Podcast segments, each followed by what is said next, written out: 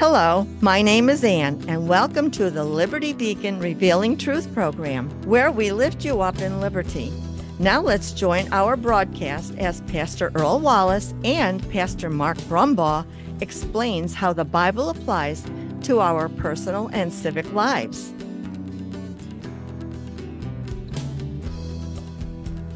Well, we're back again, still talking about commandment number seven, which talks about sexual sanctity uh, within the um, bounds of of marriage, the boundaries of marriage. You know, God gives us boundaries because they protect us. And um, later, we're and as we go along in our series here, we're going to talk about how God gave us national boundaries uh, in Genesis chapter ten to protect and, and define the nations, and uh, to protect your culture and safeguard your cultural experiences. Anyway, today we're talking about uh, marriage between a man and a woman. Uh, commandment number seven: God defines marriage as a union between a man and a woman. Genesis one twenty seven and Genesis five two say this: He created them male and female, and He blessed them. Um, I believe that uh, legalizing homosexual marriage gives people a false sense of security regarding what we're going to face at God's judgment.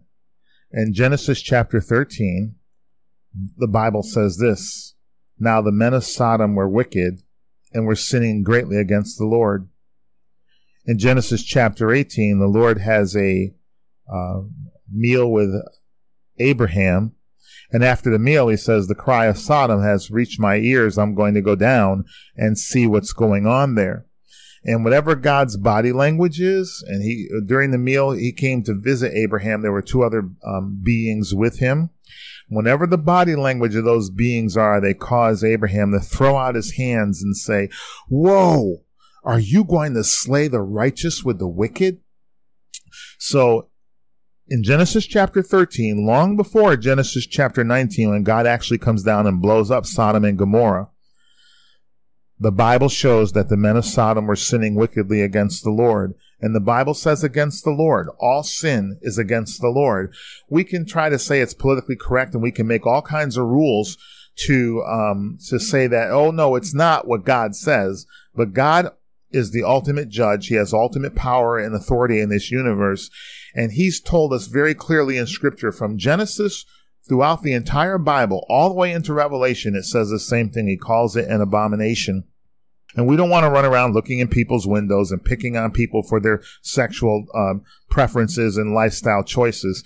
However, we do want to keep in mind what the Bible says because we may be giving people a false sense of security regarding what they're going to face uh, at judgment uh, if God indeed um, judges them for this particular sin, which is what the Bible indicates is going to happen. Verse 1 Corinthians 6 9 says this The wicked will not inherit the kingdom of God. Do not be deceived, neither the sexually immoral, nor idolaters, nor adulterers, nor male prostitutes, nor homosexual offenders. And we're, like I said, we, we, we believe in God's grace for everybody, uh, but grace comes from repentance. The work of the Holy Spirit in John 16, 8 is to convict the world that we are sinners, but we can have the righteousness of Christ. And if you don't receive it, you're in judgment. That is very certain, more certain than the ground upon which we stand because all flesh is like a vapor and uh, all life is, uh, is short and passing away. Thank you for listening.